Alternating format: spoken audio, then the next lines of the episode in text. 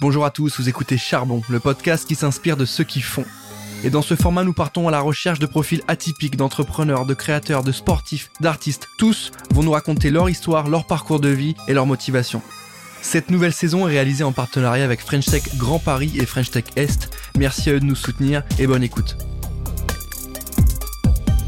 Bonjour à tous et bienvenue dans ce nouvel épisode de Charbon, toujours en partenariat avec French Tech Grand Paris et French Tech Est. Aujourd'hui, je reçois Aurélien Stocky qui est fondateur de Holymaker. Salut Aurélien, comment tu vas? Salut, eh ben écoute, ça va bien et toi? Ouais, ça roule, je suis ravi de t'avoir avec nous. Tu es aussi originaire de Nancy, donc il faut le souligner. On est deux Nancéens euh, pour euh, cet épisode. Tu vas nous parler de ton parcours, tu vas nous parler de Holymaker, Ouais. qu'on peut voir sur ton pull, tu es venu totalement brandé et avec la French Tech. C'est du sérieux. Tu vas nous parler aussi des projets à venir, de ce qui va se passer dans les mois et dans les années qui arrivent. Et tu vas surtout nous expliquer un petit peu la mission de Holymaker. Si on doit pitcher rapidement, vous souhaitez rendre accessibles les procédés de transformation des matériaux au plus grand nombre. Ouais. Pour ça, vous avez des techniques bien précises. Vous avez aussi des sujets un petit peu de pédagogie euh, avec des ateliers. Tu vas nous expliquer tout ça. Tout à si fait. tu le veux bien, est-ce que tu peux nous dire qui tu es, d'où tu viens euh, et ce que tu fais aujourd'hui dans la vie? Et donc, bah, je m'appelle Aurélien Stocky. Je suis originaire de Nancy et plus particulièrement du petit village qui s'appelle Bouxirodam, à côté de Nancy. Donc voilà. Pour la petite anecdote, euh, Bouxirodam est un très beau village sur une colline. Donc euh, en fait, de mon côté, j'ai toujours été passionné vraiment du travail des matériaux, de la matière. Mes parents, ils m'engueulaient souvent quand j'étais petit parce que euh, je démontais les magnétoscopes, mais je savais pas les remonter. Je démontais tout autour de moi, et, mais je savais pas le- les remonter. Et j'étais tout le temps curieux. Chez mes grands-parents, je me faisais aussi engueuler parce que j'étais toujours à tu vois, les- ce que j'adorais, c'était les vides poches, les vides poches, là, les petits bols là où il y avait plein de trouvailles. euh, Ça, j'adorais ça. Et bref, j'ai toujours été là-dedans. Et j'ai commencé mes études euh, par un bac, enfin de ce que je me rappelle vraiment, ce qui a changé dans ma vie, c'était un bac STI en génie des matériaux. Donc à l'époque, c'était euh, fonderie, plasturgie, céramique, enfin on voyait plein de transformations de matière et j'adorais ça. Et euh, je trouvais ça fou, mais euh, j'aimais pas forcément l'école. J'étais pas mauvais à l'école, tu vois, j'étais dans les moyens, mais j'aimais pas ça. Euh, Ce que j'aimais, c'était le côté manuel. Donc j'étais allé voir la conseillère d'orientation, je dis ah je veux faire soudeur de l'extrême, euh, sous l'eau et tout, enfin ou dans l'armée. Et j'ai fini en BTS chaudronnerie. Et en fait, en, donc BTS chaudronnerie, c'est un BTS où en fait on est dans l'industrialisation de la chaudronnerie. Donc la chaudronnerie, c'est quand on transforme des tôles en objets. C'est par exemple la, la lampe qui est derrière toi, bah, c'est de la chaudronnerie, les lampadaires, c'est de la chaudronnerie, les grosses cuves, c'est de la chaudronnerie. Mais en fait, en BTS, bah, on n'est plus que dans l'organisation. Mm. Donc en fait, euh, mon désir de mettre la main à la pâte, bah, il a pas du tout été euh, mis en place, enfin, il a pas du tout euh, été exaucé. Par contre, j'ai commencé un apprentissage en 2009 euh, dans une entreprise qui s'appelait Fif Cryo, qui est à Golbet, dans les Vosges. Et cette entreprise-là, en fait, c'était génial parce que ça m'a vraiment permis de me développer au niveau pro. En fait, mon manager, à l'époque, il était déjà assez haut placé et il avait pas beaucoup de temps à accorder. Et donc, moi, j'allais chercher les sujets à l'atelier. J'adore aller à l'atelier. Et j'ai la bougeotte, en fait. Donc, j'adorais aller à l'atelier, parler avec les gars et savoir euh, comment je pouvais les aider. Comment, grâce à, à mon travail, bah, je pouvais euh, apporter quelque chose. Et donc, bah, pendant deux ans, j'ai fait plein de sujets. Plus je faisais de sujets, plus on m'en donnait. J'étais souvent sur 8 à 10 projets à la fois, alors que j'étais apprenti. Le BTS s'est bien passé, mais j'étais un peu le genou de la classe, comme tous les autres. Ils venaient de CAP, BEP, Mhm. Bac Pro, etc. Moi, j'avais 18 ans. Le, plus jeune après moi, il avait 24 ans. Enfin, c'était une grosse barrière. Et bref, après ce BTS-là, l'entreprise euh, Fifrio m'a proposé de continuer en, en alternance chez eux dans une école d'ingénieurs. Je savais pas trop euh, si ça m'intéressait l'école d'ingénieurs, mais je voulais continuer chez eux parce que les sujets me plaisaient. Et donc là-bas, en fait, j'ai travaillé avec un ingénieur de Besançon qui lui était à son compte et qui développait une grosse machine pour l'entreprise. Donc c'était à tous les deux en fait on développait une machine qui valait je crois 450 000 euros ou, ou plus et il m'a appris énormément de choses. Donc j'ai fait des heures à fond, mais il m'a appris énormément de choses en fait pendant deux ans. Donc c'était l'école d'ingénieurs à Saint-Dié, l'INSIC, qui donne euh, les- euh, le diplôme de l'école des mines de Nancy en conception. Et apprentissage super intéressant. Euh, je, suis, je suis vraiment un défenseur de l'apprentissage parce que pour moi, en fait, qui, qui ne suis pas euh, très étudiant, en fait, euh, ça m'a permis d'avoir euh, ce rythme d'alternance, d'aller à l'école, Mmh, d'aller en mmh. entreprise et, et tout, ça me stimulait, en fait. Et en plus, j'ai gagné de l'argent alors que je viens d'un milieu social où j'avais pas forcément d'argent de poche et autres. euh, voilà. Et donc après ça, donc, l'entreprise Fif Cryo m'a proposé un CDI en tant qu'ingénieur. Je suis devenu ingénieur là-bas, mais je suis devenu ingénieur dans un bureau d'études. Et en fait, depuis que je suis petit, enfin, je suis entrepreneur. Je suis entrepreneur euh, plutôt au niveau associatif. J'ai toujours voulu mettre des projets en place. Et là, je me retrouvais dans un bureau d'études où en fait, bah, c'était le rythme bureau d'études. Enfin, moi, je suis quelqu'un qui a besoin d'être challengé et tout.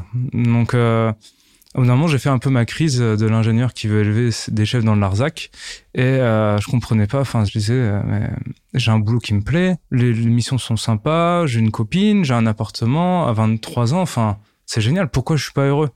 Et en fait, parce qu'il manquait de sens à, ce que je voulais faire. Donc, j'ai commencé à faire une formation en permaculture. J'ai monté un, même un dossier au niveau de la chambre d'agriculture pour monter un parc d'innovation au niveau euh, énergie renouvelable, etc. Et euh, je me suis rendu compte que j'aimais pas mettre les mains dans la terre. Donc c'est con de, de, se lancer là-dedans. Et il y avait une partie de, de ce projet-là, c'était le développement de machines pour recycler le plastique. Et c'est là, à un moment, je me suis dit, OK, ces machines-là, j'ai envie de vraiment apporter euh, ma pierre à l'édifice euh, au changement. Donc j'ai quitté FIF Cryo en 2016, qui m'a quand même beaucoup aidé à former la personne que je suis aujourd'hui, pour débuter dans le cliché, mais euh, la startup qui commence euh, dans une cave. Donc là, j'avais commencé dans une cave et après dans un grenier. Alors dans une cave, faut savoir que euh, la température est assez constante. Dans un grenier, en hiver, bah il fait très chaud. en hiver, c'est horrible. et en été, en été c'est horrible. Ouais, bah t'as grandi voilà. sous les combles aussi, toi? T'as eu ta chambre sous les combles ou pas? Non, ça, ça va. Je, donc je confirme ce que tu dis. Moi, j'ai eu la chambre. Euh, ah ouais. Dernier étage, il fait très chaud L'été est très, enfin très froid. Non, ça va. Mais tu sens qu'il fait plus froid et qu'il faut plus se chauffer euh, l'hiver. Ouais, c'est ça, c'est ça. tu subis un peu plus qu'une cave. C'est ça. Du coup, c'était horrible, quoi. Enfin, voilà, les, les premières, euh, les premières années, les deux premières années, c'était assez horrible par rapport aux années donc 2016, 2018, euh, voilà, j'étais tout seul et tout. 2018, j'ai été accompagné par un incubateur qui était Artem, euh, l'incubateur de Artem à Nancy, mmh. qui eux bah, nous mettaient à disposition des bureaux. Donc euh, pour moi, ça a changé tout. Enfin, j'avais un bureau chauffé avec un, et j'avais accès à des ateliers quand c'était pas les vacances, quand c'était pas les examens, quand c'était pas tout ça. Mais j'avais quand même accès un peu à des ateliers. C'est là où j'ai appris à souder et tout. Et après, bah, j'ai pris mes premières personnes en stage et en fin 2018, j'ai intégré l'incubateur de Metz. Donc c'est l'incubateur The Pool à Metz. C'était la toute première session de l'incubateur et où là, ils m'ont vraiment accompagné à monter le modèle économique de la startup. Il faut savoir qu'en 2017, quand j'avais euh, commencé à faire vraiment la conception des prototypes, c'était une machine que je voulais vendre 250 euros parce que je venais d'un grand groupe et dans un grand groupe en fait les pièces tu les as pas chères parce que tu commandes des millions par an. Et là je, me suis retrouvé dans la réalité avec euh, les prix de la réalité. La première vente ça a eu lieu en 2019 en avril 2019 au CEATEC euh, de Metz. Et c'était assez fou parce que euh, à l'époque donc c'était vraiment le premier vrai prototype vrai prototype industriel que je commandais. Ça sortait de la 3D de la CAO et là, euh, ils veulent me passer commande. Euh, je leur dis, bah là, il y a deux mois de délai. Et ils me disent, OK, on double le prix si tu mets un mois. Et là, je fais, waouh, OK, c'est fou, quoi. Donc, euh, j'ai livré le proto, j'avais même pas testé. On injecte, le truc, il se plie en deux. Mais c'était la première livraison. Et c'est vraiment ça, c'est tant que quelqu'un ne met pas de l'argent pour acheter un mmh. service ou acheter un produit, on peut dire j'ai des clients, j'ai des clients parce qu'on a des promesses, mais tant que les personnes ne mettent pas d'argent, eh ben ça a aucune valeur. Ça a aucune valeur parce que des promesses, il y a, pour être gentil, il y en a, il y en a qui vont en faire plein. Euh, la famille, euh, au niveau politique et autres. Mais les personnes qui vont sortir le chéquier pour faire, vraiment pour acheter ça, mmh. c'est là où toute l'entreprise prend son sens et où nous, tout a, c'est là où on a pris un, un gros cap au niveau de l'entreprise. Maker, est-ce que tu peux nous réexpliquer ce que c'est sur la mécanique? Concrètement, qu'est-ce que vous apportez à qui? Alors nous, Holymaker, on est fabricant de presse à injection plastique manuelle. Alors qu'est-ce que c'est une presse à injection? Faut imaginer une seringue, une seringue en métal qui va être chauffée, dans laquelle on va mettre du plastique. Donc ça peut être euh, par exemple des bouchons broyés de bouteilles, euh, ça peut être euh, tu vois les, les sous de verre là qui sont flexibles.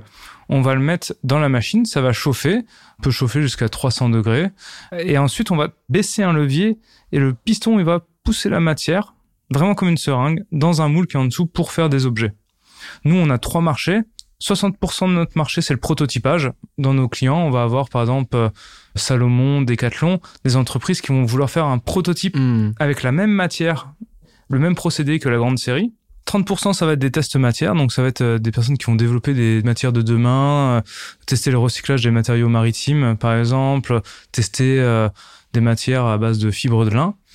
Et ensuite, 10%, on va être sur euh, le domaine scolaire, la formation mhm. et euh, la sensibilisation au recyclage. Ok, et, ça, c'est les entreprises, qu'est-ce qu'elles viennent chercher avec vous? Elles viennent chercher euh, de l'accélération pour ces nouveaux produits, c'est des tests, c'est.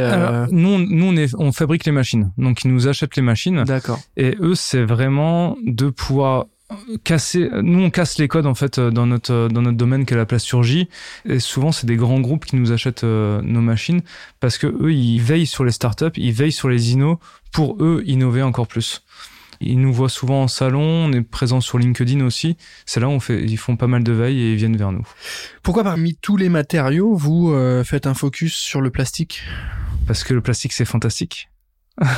J'espère qu'on l'a celle-là Donc, euh, bah pourquoi? Parce que le plastique, c'est vraiment une matière fantastique dans le sens où les propriétés de la matière plastique, c'est fou parce que c'est une matière qui est très légère, qui est étanche, plein, plein, plein de, de propriétés, qui peut être dégradable ou non en fonction de sa composition, mhm. enfin, qui est colorée. Enfin, c'est vraiment une matière qui est, qui est géniale, sauf que c'est une matière qui aujourd'hui pollue énormément mhm. aussi. Et en fait, euh, les matières plastiques, il y en a des millions. Lui, on a des millions de sortes de matières plastiques. Nous, on s'est donné comme mission bah, de pouvoir aider euh, en fait à, à, la réutilisation de ces matières plastiques. Demain, euh, il faut que des entreprises euh, comme Salomon bah, puissent innover avec des matières biodégradables. Mais sauf que s'ils les passent dans leurs grosses machines industrielles, bah, ils risquent de les abîmer. Il, il leur faut du temps au niveau au niveau atelier. Grâce à nos machines, eh ben, ils arrivent à, à, pouvoir faire des tests sans endommager leur matériel mmh. de production, en limitant les risques et aussi en étant beaucoup plus rapide que dans l'injection traditionnelle. Aujourd'hui, euh, vous pouvez euh, célébrer le fait qu'en 2019, vous ayez reçu le prix coup de cœur de Challenge Industrie du futur pour votre produit, Olipress. Euh, c'est important pour vous de passer par là? C'est sympa mais sans plus? Est-ce que c'est le Graal ultime? À quoi il sert? Alors, en fait, ce, challenge-là, c'était fou. On avait un, un, étudiant de lycéenne qui était chez nous en stage et qui lui était vraiment market, mais market de grosses boîtes. Et il arrive chez nous euh, et euh, il me dit ah bah Aurélien, je nous ai inscrit à ça.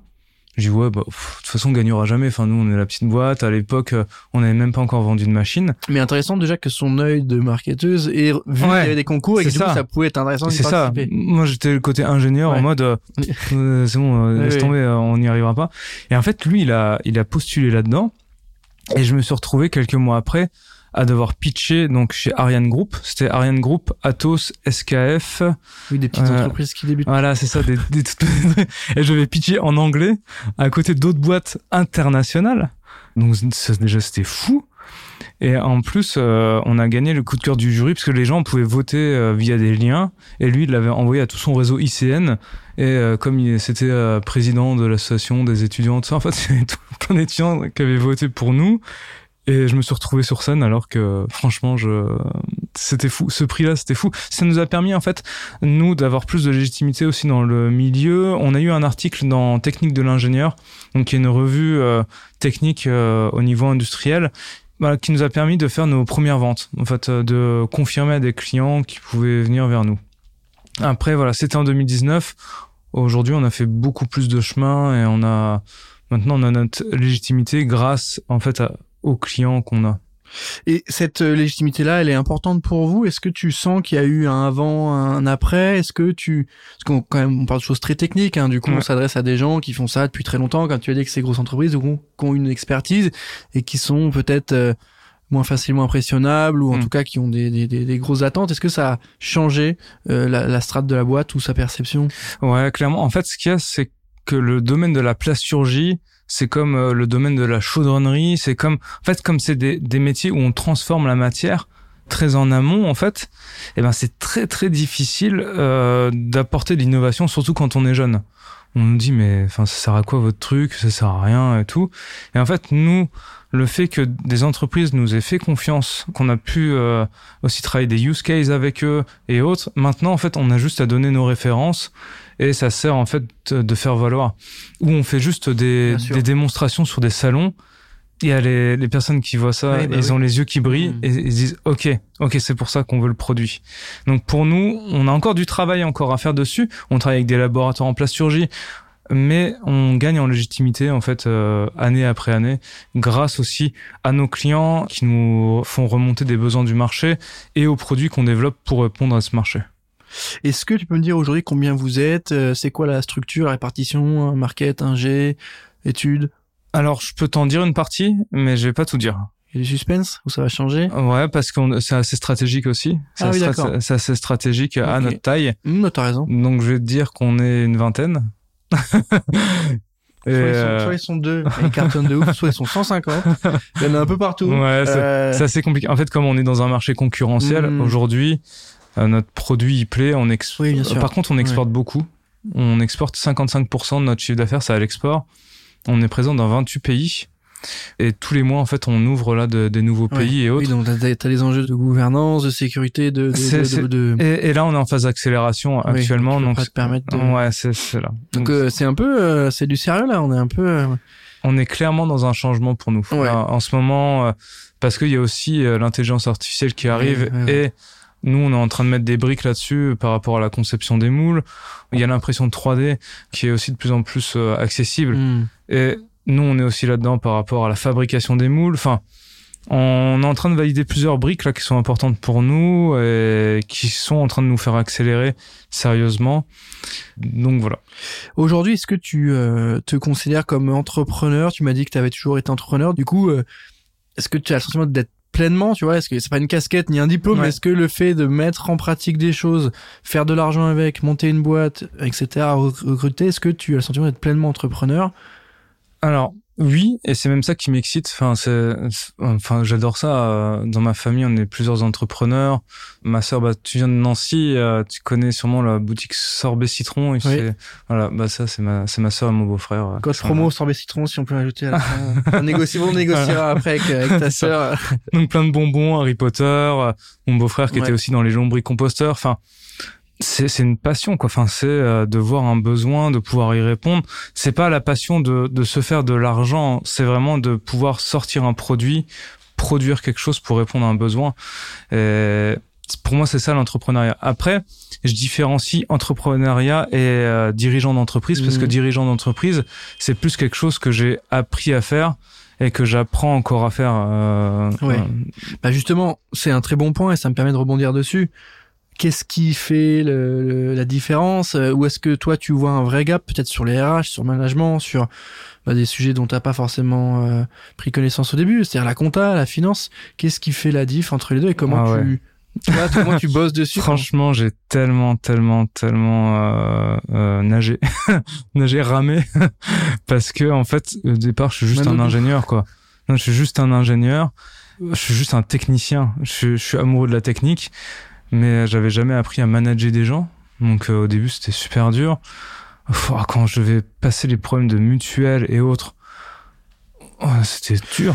Enfin, C'est réel aussi, hein. Tu, tu mets les pieds Ah un peu ouais. dans le réel, tu fais waouh, mais en fait, Ouais. euh, ouais, on est bien accompagné, etc. Et en même temps, t'as un truc qui est un peu, euh, qui paraît un peu insurmontable au début. euh. C'est ça. C'est et, et- et là, là, on arrive dans une phase où euh, il y a plusieurs personnes qui sont autour de moi qui font des tâches euh, pour lesquelles elles sont pertinentes, alors que moi, j'étais pas forcément pertinente dans ces tâches-là, et qui me permettent à moi d'être plus pertinent dans mes tâches aujourd'hui.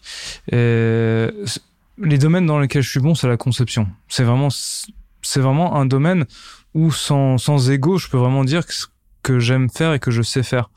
Par contre, bah il y a des tâches, euh, tâches type administratives dans Mhm. lesquelles bah je vais je vais nager pour euh, écrire des dossiers et tout. Et est-ce que tu te fais accompagner là-dessus? Est-ce que c'est les choses que tu considères euh, externalisables entre guillemets, ou est-ce que tu veux te former, le faire d'abord et ensuite externaliser, ou tu Alors- dis ok c'est une perte du temps, je sais que je sais pas faire, mais et du coup je donne à quelqu'un? Alors, il y a plusieurs stratégies. Au début, j'ai externalisé direct. Enfin, non, au début, je faisais une partie moi-même et d'autres choses que je faisais pas du tout. Donc voilà, il fallait passer à autre chose. Après, j'ai externalisé, mais comme on dit, euh, pour pouvoir euh, bien déléguer des tâches, il faut savoir les maîtriser. En fait, pour pouvoir aussi piloter euh, la personne qui, qui va les réaliser. Et donc là, on est dans cette deuxième phase. Actuellement, on est dans cette deuxième phase où bah, j'ai essuyé les plâtres dans différentes euh, thématiques. Et là, par contre, euh, je parle à des gens qui connaissent vraiment bien ces thèmes-là. Et quand je leur en parle, ils me font OK, je comprends, t'as besoin de ça, de ça, de ça. On va y aller comme ça, comme ça. OK, c'est bon. Moi, j'ai juste à dire où ça en est là, euh, ce problème-là, qu'est-ce qu'on va mettre en place.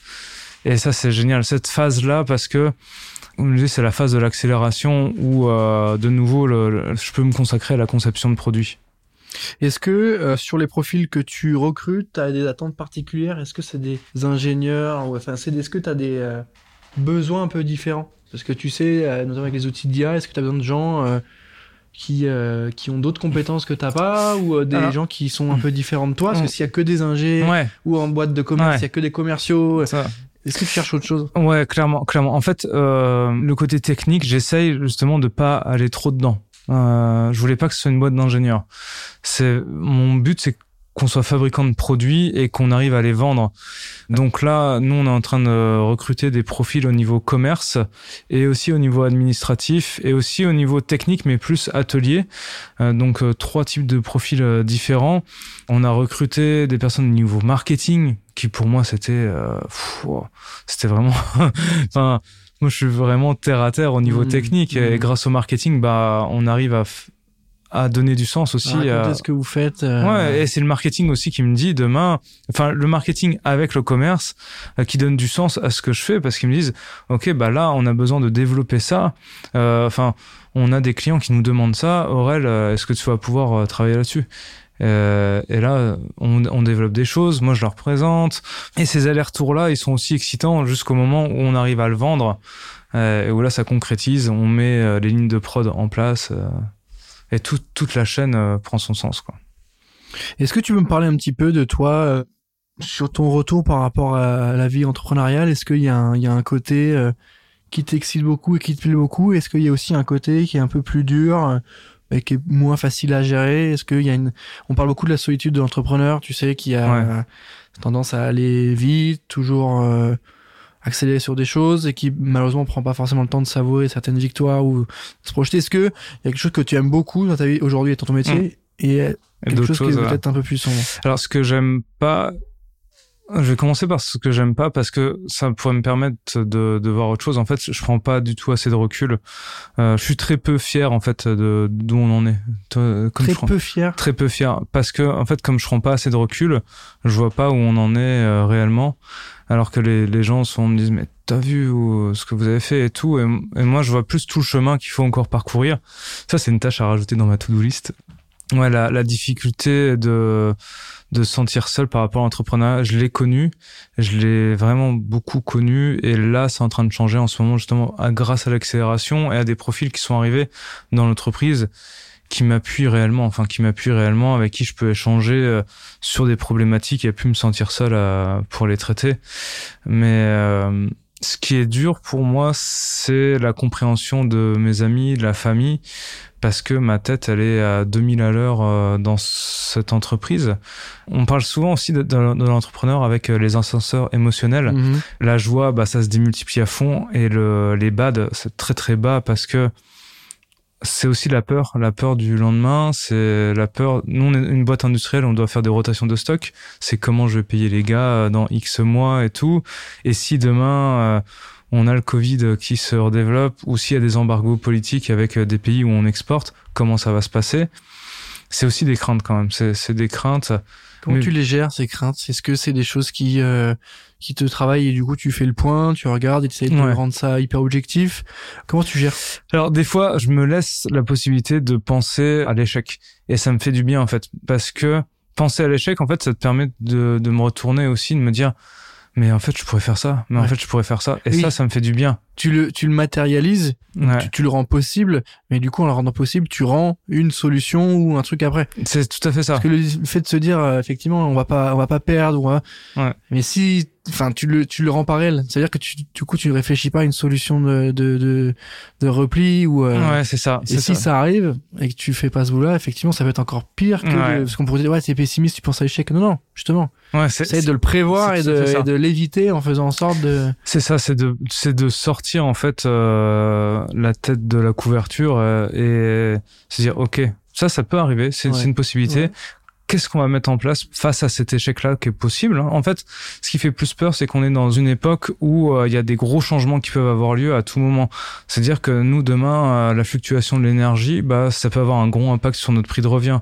Le Covid, ça peut avoir un gros impact sur notre productivité. Le, les embarcos, voilà, un gros impact. Et en fait, c'est se dire, bah, comment on fait? Donc nous, un, un des points qu'on a mis en place, c'est l'export, par exemple, parce que l'export, c'est une balance euh, commerciale.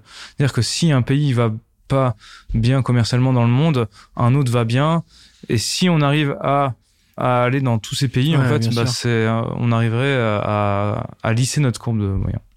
Le nom de ce podcast, tu le connais, c'est Charbon. Et en ce sens, il faudrait que tu me donnes ta définition de charbonner. C'est quoi pour toi aller au charbon? Charbonner, c'est euh, là, là, le premier truc qui me qui me vient en tête, c'est euh, fait chier quoi. Faut y aller, faut y aller, mais mais on va y arriver. Toi, j'ai l'image de des gars à l'atelier quand on a un défi client, et ils me disent euh, allez. Enfin, on, est- ensemble, on y va quoi. On y va. On sait que ça va pas être simple. On va suer quelques temps, mais on essaye, on essaye. Et si ça fonctionne pas, bah au moins on aura essayé, on aura essayé. Et, il faut pouvoir avoir de l'énergie pour le faire aussi. Mm. Et c'est ça, c'est c'est en parler autour de soi pour que les autres aussi donnent de l'énergie pour réussir à, à charbonner, à, à donner du sens à ce qu'on fait. Si aujourd'hui euh, tu marchais dans la rue et que tu croisais euh, Aurélien Stocky d'il y a euh, 15 ans, Ouais. qu'est-ce que tu te dirais? Déjà, je ferai un gros câlin et je dirais, euh, t'inquiète, la vie, elle est, la vie est longue. La vie est longue en fait, et dans une vie, on a plusieurs vies. Donc vas-y, vas-y à fond, quoi. Vas-y à fond dans dans tes rêves. euh, lance-toi, lance-toi, perds pas de temps. Ok. Eh ben écoute, c'est important parce qu'en vrai, euh, cette question-là, elle, elle amène à chaque fois des réponses un peu différentes. Euh, Il y en a qui sont euh, un peu plus timorés, d'autres qui sont en train de se dire, écoute, ça va bien se passer, d'autres qui disent, ne fais absolument pas ça, euh, change, ou en tout cas fais-le, mais change vite. Et, et c'est Ouais. assez euh, drôle de, tu sais, de se projeter sur ça. Mais de toute façon, toi, on sent qu'il y a toujours eu euh, cette passion-là de, de monter les projets, de d'être un peu dans le dur. euh, donc au final, il n'y a pas eu tant de changements que ça, mis à part le fait que tu sois passé par des phases de le bureau d'études, Mm. qui étaient un peu trop théoriques, etc. Mais la, la, la finalité et le, le feu, entre guillemets, était déjà là. C'est pas quelque chose qui s'est déclaré euh, C'est ça. par accident ou par rencontre. Il y avait un, quand même un côté, euh, tu l'avais au, au- au- Ouais, pour moi, c'est plus là, ça m'a confirmé que c'est possible. Ouais. En fait, c'est demain, euh, si je veux lancer ma marque de de là de sous verre, eh ben, je sais vers qui aller, je sais comment y aller, Mhm. et c'est ça qui est excitant en fait. C'est de me dire que toutes ces années-là, en fait, m'ont permis de me former à ça.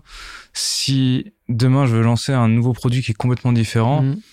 Bah, c'est tout cet mécanisme de comment je réfléchis à le mettre en place et tout, euh, qui aujourd'hui est dans ma tête, et ce qu'on appelle l'expérience en Mhm. fait, et, et ça c'est génial en fait. on on peut clairement dire que tu travailles dans, dans l'univers de l'industrie, euh, avec les gens avec lesquels tu collabores, euh, bah toi ton activité en tant que telle. Euh, Est-ce que tu trouves que la France est un terrain fertile pour euh, l'industrie aujourd'hui? On sait tous que moins qu'avant, évidemment. Ouais. Est-ce qu'aujourd'hui ça reste euh, Alors, euh, ouais, est-ce que ça reste intéressant de Ouais. développer en France Est-ce que ça reste intéressant de développer en, en France, rester Alors- en France? alors- Est-ce que c'est pas euh, l'enfer euh? Euh, Alors, je défends le Made in France, mais qui a du sens. C'est-à-dire, dire que c'est Made in France et faire du 200% de marge derrière, ça a pas de, ça a pas de sens derrière. Mais Oui, par tu fais du contre, 100% made in France, mais qu'aucun Français lambda peut l'acheter parce que c'est ouais, pour les, c'est ça, les Chinois riches. C'est du, c'est du Made in France bobo. Moi, ça m'intéresse pas. Ouais. Moi, ce qui m'intéresse, c'est nous. Pourquoi on défend le Made in France, c'est parce que nos, nos fournisseurs, ils sont à une heure, deux heures de route. Là, on veut développer un nouveau produit. Dans la journée, on a réglé euh, le problème. J'ai des humains à qui je peux parler. euh, J'ai des humains qui, enfin, même si euh, quand on fait dans d'autres pays, il y a aussi des humains, mais c'est génial quand je vais voir les usineurs et je leur montre les articles de presse Mhm. ou autres. Eux, ils sont fiers. Enfin, c'est des, des jeunes qui, se- qui ont 25 ans, 26 ans Mhm. devant leur machine et ils sont trop fiers Mhm. d'a- d'avoir euh, pu participer à ça. Et donc, c'est pour ça, le Made in France, euh, c'est important, mais il faut qu'il ait du sens. Mhm. Il faut qu'il ait du sens. Et je pense que le- la France euh, est en train de se réindustrialiser. On a pris quelques claques par rapport à de la perte de savoir euh, en- dans les pays de l'Est Mhm. ou, euh, ou en, en- dans les pays asiatiques qui travaillent super bien. hein. Enfin, on peut pas le dénigrer euh, là-dessus. Mais euh, je pense qu'on a de l'avenir en France, clairement, parce qu'on a un savoir-faire de fou, quoi. Et juste dans la région. Nous, là, là, nos, nos producteurs, ils sont en Lorraine. Ils sont en Lorraine. euh, On en a sur Metz, on en a euh, euh, dans la Meuse, on en a près de Nancy, à Pompée, on en a dans les Vosges, près de Remiremont. Enfin, le savoir-faire, il est ici pour Mm. euh, pour pouvoir créer. Finalement, c'est une sorte de patriotisme aussi euh, local de mettre en avant ces profils-là, de dire ok, on bosse pour la région, on fait tourner cette économie-là, et elle est pleine de sens. Ce que tu as dit, Made in France, mais cohérent, Made in Mm. France euh, réel. Parce qu'encore une fois, si on peut pas acheter des produits, bah c'est quand même euh, Ouais, c'est c'est quand même pas anodin. Donc euh, Made in France qui a du sens, qui est cohérent, qui est pertinent et qui est euh, réel en fait. C'est ça.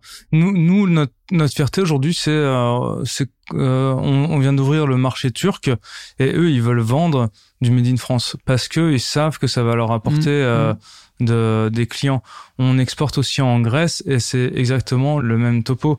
On exporte à Hong Kong et pareil. Alors qu'on a des concurrents Mm. euh, sur le marché là-bas. Le Made in France a encore une belle image. Faut juste qu'on perde pas le sens du Made in France, euh, que ce soit pas juste en fait une image, euh, une image politique, mais Oui. qui est vraiment des sous-traitants derrière, des valeurs des, des gens. Quoi. Ouais, que ce soit quelque chose de de bah de réel qu'on puisse euh, Mm. consommer nous aussi parce que C'est ça. le problème euh, du Made in France aujourd'hui, tu l'as dit hein, c'est le prix. Et si le Made in France c'est uniquement un argument de marketing international pour que les gens consomment des produits français mais que nous-mêmes on peut pas consommer ou autre et que au final bah ça fait pas tourner l'économie locale ou autre, bah c'est inintéressant. Donc euh, ravi aussi de pouvoir euh, te donner la parole aussi hein, pour mettre en avant ces choses-là parce qu'on parle beaucoup de, de, de sociétés, de start-up euh, dans le service, Mm. tu vois, ou dans ou dans les sujets un peu plus euh, euh, inno-tech euh, liés euh, liés au web ou au web 3. Là, on est sur quelque chose lié à l'industrie, mais ce qui est aussi hyper euh, hyper stimulant d'un point de vue économique en fait, parce que le tissu, il est aussi euh, il est aussi fait par des entreprises comme la tienne et surtout comme surtout avec la, la le- l'essor que tu me présentes à l'international vous grandissez quand même hyper vite et hyper bien donc quand même petite fierté euh, pour toi. J'imagine tu me dis on est très peu fiers mais là de son Ouais, depuis le début euh, c'est quand même hyper hyper sympa. Ouais, c'est, en fait, même dans le milieu des startups, le fait qu'on soit dans le côté industriel, au début, on a eu du mal, beaucoup de mal à faire notre place, bah ouais parce que la sûr. startup, c'était euh, préempté par euh, la tech Ah, les, ça. les applis la les- startup numérique. qui- Uber on Uberise tout Et c'est ça. Et, et donc, où nous, bah, on n'a pas les mêmes échelles non plus de développement.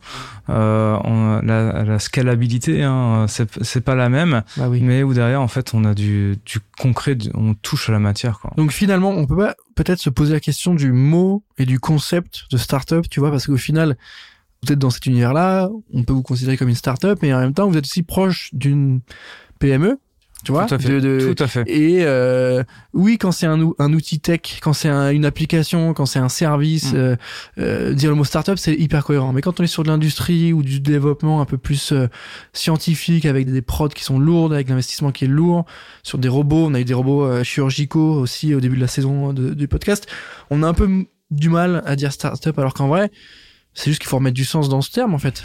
C'est, c'est clairement ça. hein. Nous, juste le fait de devoir qu'une bonne partie de nos charges, c'est du matériel, en fait, c'est de l'achat de matière. Eh ben, euh, au niveau startup, euh, c'est pas des modèles communs, en Mhm, fait. C'est mhm. pas des modèles communs.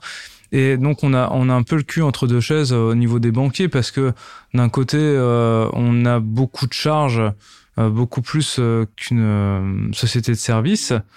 Et euh, de l'autre côté, on a des BFR euh, assez importants. Donc, euh, alors vous êtes quoi? Enfin, vous êtes start-up, vous êtes pas Mhm. start-up. Et en fait, nous, on se considère start-up industriel en fait, start-up industriel parce que on a des besoins de développement qui font que euh, bah, on, on développe des produits aujourd'hui plus rapidement que dans des PME euh, Mhm. traditionnelles. Mhm. Et aussi, on, va avoir des besoins financiers liés à ces développements qui vont faire que si on développe ces produits pour toucher ces marchés, c'est là où on accélère. Mm. Et là, on est dans cette phase justement là d'accélération et via le développement de nouveaux produits Mm. qui développent des nouveaux produits, ta, ta, ta. C'est cet enchaînement-là sans cesse qui, qui pour moi fait le, le côté start-up. euh, Ouais, bien voilà. sûr. Ouais. Donc t'as un peu le meilleur des deux mondes au final, et en même temps un peu aussi le côté négatif des deux parties, c'est-à-dire cette image un peu euh, Ouais. étrange hein, de l'univers startup, Ouais. et aussi le fait que bah certains banquiers, certains certaines institutions vous, vous suivent pas forcément, Ouais. ou en tout cas euh, se disent bon alors je dois mettre du cash j'ai telle boîte, ils me disent qu'ils sont euh, industrie, euh, Hmm. tech, et une autre, oh, c'est trop stylé, c'est une application pour. C'est tout à fait ça. On, Et- on nous a dit il y a quelques années que c'était pas sexy ce qu'on Ouais, disait. ouais. Mais je vois très bien. C'était pas ouais, ouais. sexy. Et c'était euh, un, un d'accompagnement à Nancy qui nous avait dit Mais ça. c'est pas sexy de faire tourner l'économie locale. C'est pas Ouais, sexy. parce de- que on, on, on est dans la matière, dans l'industrie, du coup c'est pas sexy. Hmm. Et ouais, mais nous on veut pas être sexy en fait, on veut juste répondre à un besoin. Euh, Et donc voilà. Mais aujourd'hui, il y a quand même des acteurs qui nous aident. Euh, là, il y a la Banque de France aussi qui, qui s'intéresse de plus en plus aux startups, qui accompagne aussi les startups euh, euh, en amont, avant qu'elles accélèrent en fait, euh, pour prévoir aussi des systèmes de notation Mhm. différentes. La French on Tech, hein, on est la là pour French ça, Tech, donc, euh, même, ouais, ouais. C'est ça. Il y a BPI. Enfin, après, la- la- la- pour moi, la French Tech va centraliser en fait Hmm. tout cet écosystème Oui. qui du coup s'ouvre de plus en plus. Je pense que la Banque de France s'ouvre de plus en plus grâce à la French Tech. Hmm. Je pense que BPI aussi, grâce à la French Tech aussi, bah, s'ouvre de plus en plus. Et ça nous permet d'avoir des interlocuteurs en fait qui comprennent ce qu'on Mm, fait mm. et qui comprennent ce sens-là de start-up industrielle. Et, et avec la French Tech aussi, bah, c'est défendre euh, défendre la place de l'industrie aussi dans, dans le domaine des startups. Mm. C'était aussi un gros travail et c'est encore un travail qui est, qui est actuellement fait euh, parce qu'on va beaucoup parler de la French Fab qui est aujourd'hui dans des grosses PME ETI. Et c'est vrai que la French Fab euh, dans le côté startup c'est très très peu représenté. Hmm. Et grâce à la French Tech, en fait, on peut avoir accès à des soutiens aussi politiques pour représenter aussi la voilà la tech, la tech. euh, Et c'est quand même fou qu'on soit euh, obligé de faire comprendre que l'industrie en France elle est forte et qu'elle a encore plein de beaux jours devant elle et qu'il faut la renforcer. Enfin tu vois, nous on est un peu jeunes hein, mais quand tu enfin quand tu compares à nos parents ou autres, Hmm. l'industrie qu'ils ont connue versus la nôtre, ça n'a rien à voir et là on doit se battre pour dire Mais ça. que ce qu'il y avait avant c'était stylé et qu'on peut refaire un truc Mais stylé. en c'est fait. tout à fait ça. Surtout que là, nous, on vient d'une région quand même Ouais. où l'industrie Ouais, était sûr. super développée Ouais, c'est clair. avec la sidérurgie et tout. Enfin, Ouais. et je pensais qu'en me lançant, je pensais vraiment qu'on aurait plus de soutien, Hmm. plus de soutien Mm. euh, au niveau local. euh, mais en fait, euh, au début, en fait, comme personne comprenait, enfin, avait peur du côté startup Mhm. paillette, la startup euh, bah, qui parle que de lever des fonds, mais Ouais, sans avoir de sens derrière, et qui, ouais, qui au bout de quelques années, on n'entend plus parler. Hmm. Mais voilà, ils, ils, ils ont peur de ça. Donc, ça- je pense que ça nous a desservi en fait euh, ces années-là, ces années, euh, ces années paillettes de la startup, ça a desservi en fait aux, aux startups qui aujourd'hui euh, ont du sens, veulent veulent aller quelque part, Mm, mm. mais l'image euh, a été euh, Ouais, c'est, c'est, c'est intéressant ce que tu dis. J'avais vu passer un- une émission sur BFM il y a quelques semaines là, de, je sais plus quel intervenant qui expliquait, et c'est son propos, hein, c'est lui qui le défend, que euh, effectivement le phénomène Startup Nation, etc., avait mis en avant beaucoup d'entreprises qui, d'un point de vue euh, un peu objectif, n'auraient pas eu lieu et n'auraient pas eu euh, raison d'être, tu vois. Mm. Si Mm. elles étaient dans une structure d'entreprise classique et qui ont un peu relayé au second plan des TPE, PME qui marchaient très bien et qui elles ont besoin peut-être d'accompagnement pour innover plus Mm. ou autre.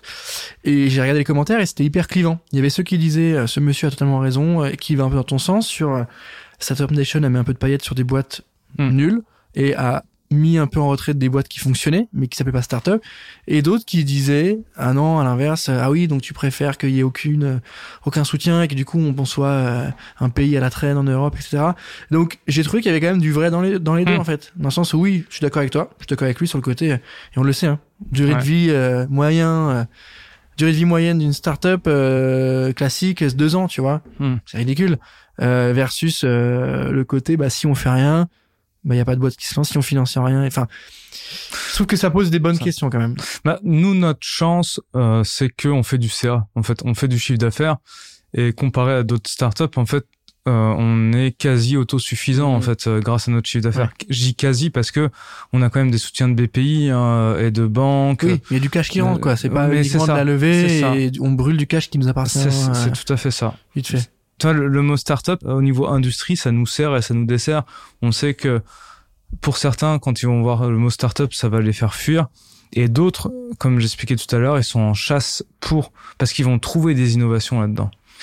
Donc ça a double sens quoi. Enfin, nous ça nous a aidé à avoir des contrats d'être Bien start-up. sûr. Ouais, ouais, ça nous ça. a desservi d'être start-up. Mais du coup, ce qui est compliqué, c'est intéressant, mais ce qui est compliqué, c'est qu'il faut jongler entre les deux à chaque C'est fois. ça, c'est ça. Mais en tout cas, faisons rayonner un peu euh, ce type d'entreprise, faisons rayonner aussi l'état d'esprit, hein, parce que moi, quand tu m'as parlé de Made in France, etc., c'est c'est des choses qui reviennent hein, dans la tête euh, des, des jeunes aussi qui ont notre âge, hein, qui veulent monter des choses qui ont du sens et qui ont envie de consommer euh, plus local, aussi pour les enjeux d'éco-responsabilité, etc. Donc, euh, quand tu fais le lien, tout est cohérent.